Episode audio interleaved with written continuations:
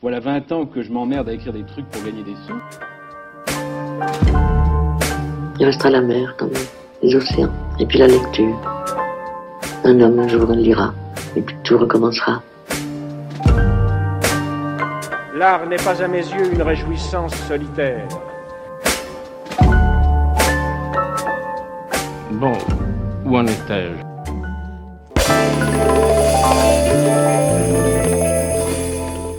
Dans cet épisode de Radio Équateur, nous recevons Julie Père, qui vient de publier Anomalie, un roman aux éditions des Équateurs. D'une écriture envoûtante, Julie Père convoque les heures sauvages de la préadolescence, cette anomalie dont on ne revient jamais tout à fait. Au milieu des années 80, Mehdi, 10 ans, et sa grande sœur Leila poussent comme des herbes folles entre les tours de leur cité HLM, le fond d'une piscine et les rives du fleuve. Des années plus tard, Mehdi se remémore son enfance pour comprendre. Les secrets et les non-dits de leurs parents adoptifs, le cœur insatiable de Leila, toujours plus étouffante, et surtout, il se souvient de May, cette jeune fille à l'allure étrange, dont la rencontre a bouleversé leur vie. Née en banlieue parisienne, Julie Père est l'auteur d'une dizaine de scénarios. Elle a notamment collaboré avec Arnaud Desplechin ou encore Anthony Cordier, et elle a publié Le Corset, un roman aux éditions de Noël en 2005. Bonjour Julie, vous êtes auteur et scénariste, et vous venez de publier un roman aux éditions des Équateurs qui s'appelle Anomalie. Euh, dans un premier temps, est-ce que vous pourriez nous parler un petit peu du métier de scénariste? Oui, bien sûr. Euh, donc voilà, moi j'ai toujours, euh, toujours écrit depuis, depuis, depuis l'adolescence, j'écris et j'ai toujours eu envie d'écrire et pour le cinéma et pour la littérature et c'est un choix voilà, que j'ai j'aurais pu euh, choisir qu'un, mais non, ça m'a toujours... Euh, les, deux hein, m'importent énormément et ce sont deux types euh, d'écriture assez, assez différents, mais en même temps qui ont chacun leur exigence. Alors quand j'écris trop souvent pour le scénario, j'ai peur de ne plus savoir écrire pour la littérature et, et vice-versa, mais finalement j'écris plus pour le, pour le cinéma que pour la littérature. Euh, donc voilà, le, scénario, c'est un, travail euh, assez collectif euh, comparé, à la littérature, où donc j'écris toujours avec un réalisateur ou une réalisatrice, et puis, en collaboration aussi avec, une maison de production, des producteurs, on écrit pour des acteurs ou des actrices, donc voilà, c'est un même si on est assez seul assez longtemps avec le, le réal, il y a toujours un moment donné où ça, où ça prend forme et, et euh, où ça devient, euh, ça devient euh, une aventure collective. Donc j'écris, oui, j'ai écrit, j'ai écrit une dizaine de scénarios pour, pour le cinéma. Vous avez besoin d'une forme d'adaptabilité alors en travaillant avec le réalisateur? Comment, comment se répartissent les, les tâches entre le réalisateur et le scénariste? Chaque collaboration s'invente mm. euh, au fur et à mesure. On ne travaille pas de la même façon euh, avec les uns et les autres. Il y a toujours beaucoup de discussions. Il y a parfois, euh, avec Arnaud Desplechin, il y a de l'improvisation. Oui, on s'adapte, c'est vrai. On s'adapte, on s'adapte à, un style. D'accord. Et donc, dans, dans l'écriture d'un roman, euh, vous, qu'est-ce qui vous plaît le plus euh, Vous êtes entièrement libre. C'est pas du tout le même travail parce que c'est quelque chose qui se lit et pas qui se joue. Et donc, euh, qu'est-ce qui vous plaît particulièrement dans l'écriture d'un roman? L'écriture d'un roman, c'est mon activité. C'est ce que j'entreprends toute seule avec les peurs, la peur de pas y arriver, la peur de pas arriver, oui, de pas arriver au bout, de plus savoir écrire de la littérature. Enfin, c'est quelque chose de, très différent avec, non pas qu'il n'y a pas d'exigence dans l'écriture d'un scénario, mais euh, un, scénario, euh, euh, c'est un document de travail pour une équipe. Alors oui, on est exigeant sur les dialogues, évidemment. Euh, parce qu'on n'a pas envie de mettre n'importe quel mot dans, dans la bouche euh, d'acteurs qu'on admire, mais euh, il y a une exigence aussi sur le, sur le détail, parce qu'il y a déjà de la mise en scène dans l'écriture, etc. Mais c'est vrai que le roman, c'est plus terrifiant parce que, bah, parce que tout d'un coup, je, suis seule face à mon travail. Et voilà, je crois qu'il y a des histoires que je pourrais pas, j'envisagerais pas d'écrire des scénarios à partir de ces histoires. Donc quand j'écris un roman, pour moi ça, ne peut pas être autre chose qu'un roman en fait.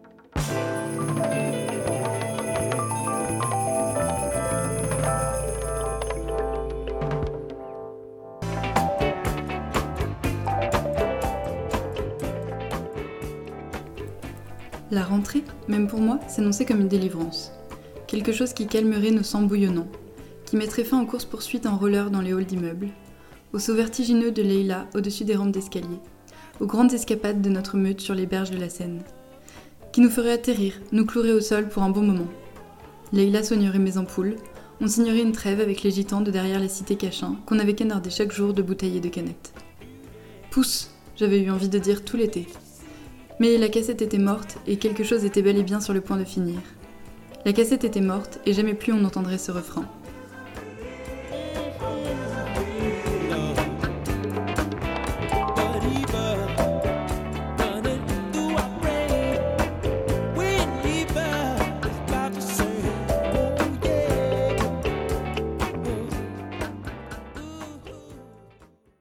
La fin de l'enfance est un thème qui est au cœur du roman.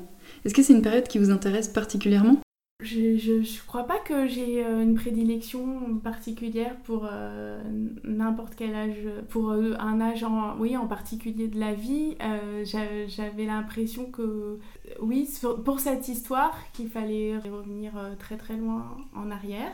Euh, qui m'intéressait, c'était euh, c'était le mouvement en fait. C'était euh, l'énergie, c'était le mouvement, c'était quelque chose qui, qui disparaît, une fin d'enfance.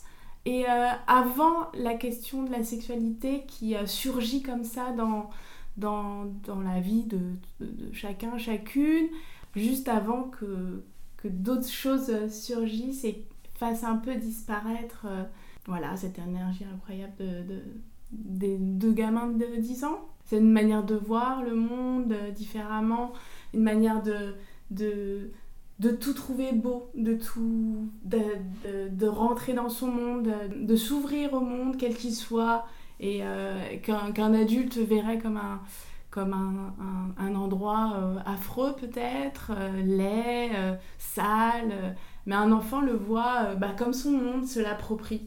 Et voilà, c'était ce, c'était ce moment-là qui m'intéressait. Et j'ai parlé de ce que je connaissais. Euh, voilà, j'ai l'âge des personnages. Euh, j'ai grandi dans des endroits semblables. Euh, et puis j'avais envie, j'avais envie, oui, j'avais envie de revenir à, à cette époque aussi où, où, où peut-être malgré toutes les difficultés et la pauvreté qu'il y avait déjà dans ces, dans ces, dans ces cités HLM, il y avait moins de stigmatisation, il n'y avait pas un regard euh, entièrement, euh, entièrement négatif sur... Euh, émergeait beaucoup de choses très positives. Il y avait bah, déjà, par exemple, NTM vient de là, hein, vient, donc il y avait beaucoup de gens ont grandi là en fait en banlieue.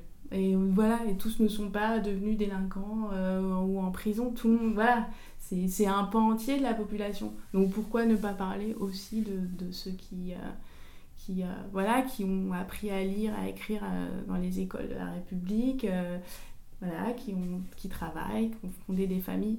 Donc oui, c'était revenir à quelque chose que je connaissais et qui... Et, et que, enfin moi j'ai aimé, ces, ces lieux ces lieux très mélangés, très métissés. Euh, et, voilà, qui avait beaucoup de positif, beaucoup d'énergie et de.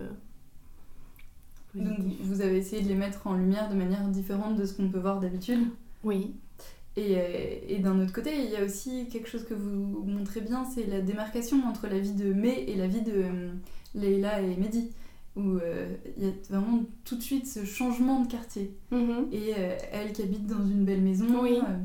Et cette rencontre qui est, qui est assez fortuite, improbable, mhm. et qui, qui, les bouleverse aussi par leurs différences oui. sociales. Oui, c'est vrai, c'était drôle euh, comme, euh, comme on pouvait euh, coller des étiquettes les uns aux autres parce que on habite, un tel habitait dans un pavillon et les autres dans une cité. comme la, la, pensée de, la pensée de gauche était dans, dans ces endroits très, euh, très prégnante. Euh, voilà, il y avait cette idée qu'il y avait ceux qui possédaient et puis ceux qui ne, qui ne possédaient rien. Et, euh, voilà, donc ça se ressent dans, dans, dans, les, dans les personnages. J'espère ne pas mettre de jugement de valeur là-dedans, c'était juste un fait en fait. J'avais comme ça souvenir de, de, de personnes très engagées à l'époque. Des personnalités de gauche très engagées, très militantes, avec, oui, qui a une foi assez inébranlable dans les idéaux communistes. Et, et c'est quelque chose que oui, j'avais envie de restituer. Daniel est assez caractérisé par, euh, par son appartenance au Parti communiste, Mhm. par sa maladie. Euh, ce qui me fait venir à une question. Euh, comment vous construisez un personnage? Parce que ça, c'est quelque chose d'assez impressionnant. De construire une personnalité tout entière, et c'est votre métier. Euh, y a... Non, j'ai pas, j'ai pas de méthode et je. Voilà, de. Non, je, je... c'est beaucoup de rêvasserie en fait. Avant de me lancer dans l'écriture, je, voilà, je rêvasse pendant des mois, voire peut-être même des années. euh, et tout d'un coup, le... et, et je ne sais pas, des, choses comme ça, euh, les idées apparaissent, et puis tout d'un coup, le personnage se construit, puis tout d'un coup, le personnage est là, en fait, et on a. On a on- et du coup, on peut l'écrire, enfin, il- on peut. Il, il est là, il est aussi présent, enfin, j'exagère, mais euh, presque aussi présent que vous, euh, en face de moi. Euh, et si à ce moment-là, quand j'arrive à voir le personnage, quand j'arrive à l'entendre quand il parle, quand j'arrive à savoir euh, bah, qu'est-ce qu'il fait de ses journées, euh, quel est son passé, euh, bah, mais même sans prendre des notes forcément, hein, parfois je prends un peu des notes, mais pas tant que ça. Bah, à ce moment-là, c'est bon, on peut écrire. Je voudrais vous questionner maintenant sur vos inspirations littéraires, Mhm. pas pour ce livre, mais euh, aussi en général. Euh, moi, j'ai été très, euh, j'ai été euh, très impactée par la littérature américaine. Donc Faulkner, j'aime infiniment euh, James Baldwin, euh, Toni Morrison et Philip Roth évidemment qui, qui nous a quittés, mais il faut pas que je le dise parce que je vais me mettre à pleurer. Joyce Carol Oates, enfin oui, moi, j'ai beaucoup, euh, j'ai- j'ai- j'ai- j'aime beaucoup la, littérature américaine. Évidemment, la, littérature, la littérature française. hein, je, je suis fan de Balzac, fan de Maupassant, de Flaubert. Enfin, je connais mes classiques et j'y reviens. J'y reviens tout le temps, en fait. Euh, je lis beaucoup. Lire, même quand j'écris, lire ne m'empêche pas du tout d'écrire. C'est même... euh, euh, ça me donne même... de l'énergie, du... Oui, quand, on, quand n'y arrive pas, je relis des passages que j'aime dans des livres que j'aime. Donc j'ai beaucoup de notes dans, dans mes livres. Et, euh, et, et ma seconde question à ce, sujet-là, c'est plutôt les, les inspirations musicales qu'on voit un peu dans le livre. Oui, On a l'impression que c'était la bande-son euh, de, de leur jeunesse. oui. Peut-être la bande-son de votre jeunesse Non, c'est pas la bande son de ma jeunesse. Euh, non, j'ai voilà quand je dis que je vois les personnages, euh, c'est que je ne suis pas eux et je n'écoutais pas du tout la même musique, même si je connais hein, ce que je cite, j'ai pu l'écouter un peu. Euh, ouais, moi je suis très Cure, Smith. euh, et, mais c'était pas eux, mes personnages ils pouvaient pas écouter ça, c'était pas possible. Donc c'est leur bande son à eux.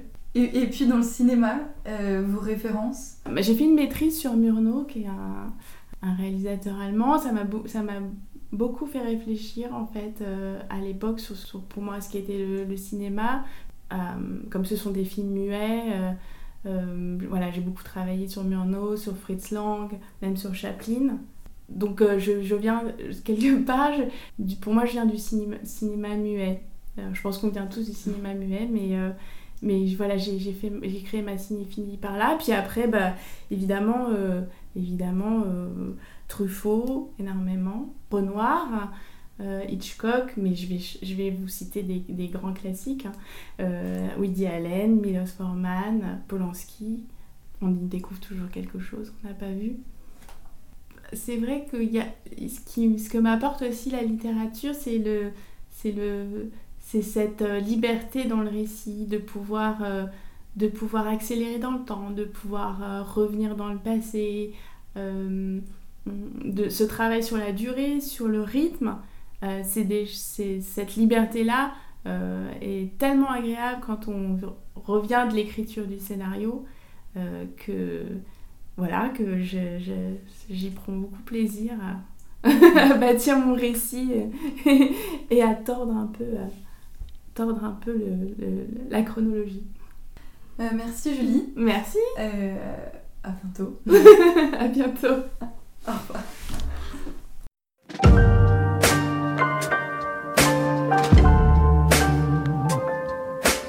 Merci d'avoir écouté cette émission de Radio Équateur, le podcast des éditions des Équateurs. N'hésitez pas à vous abonner pour ne rien louper de nos prochaines émissions.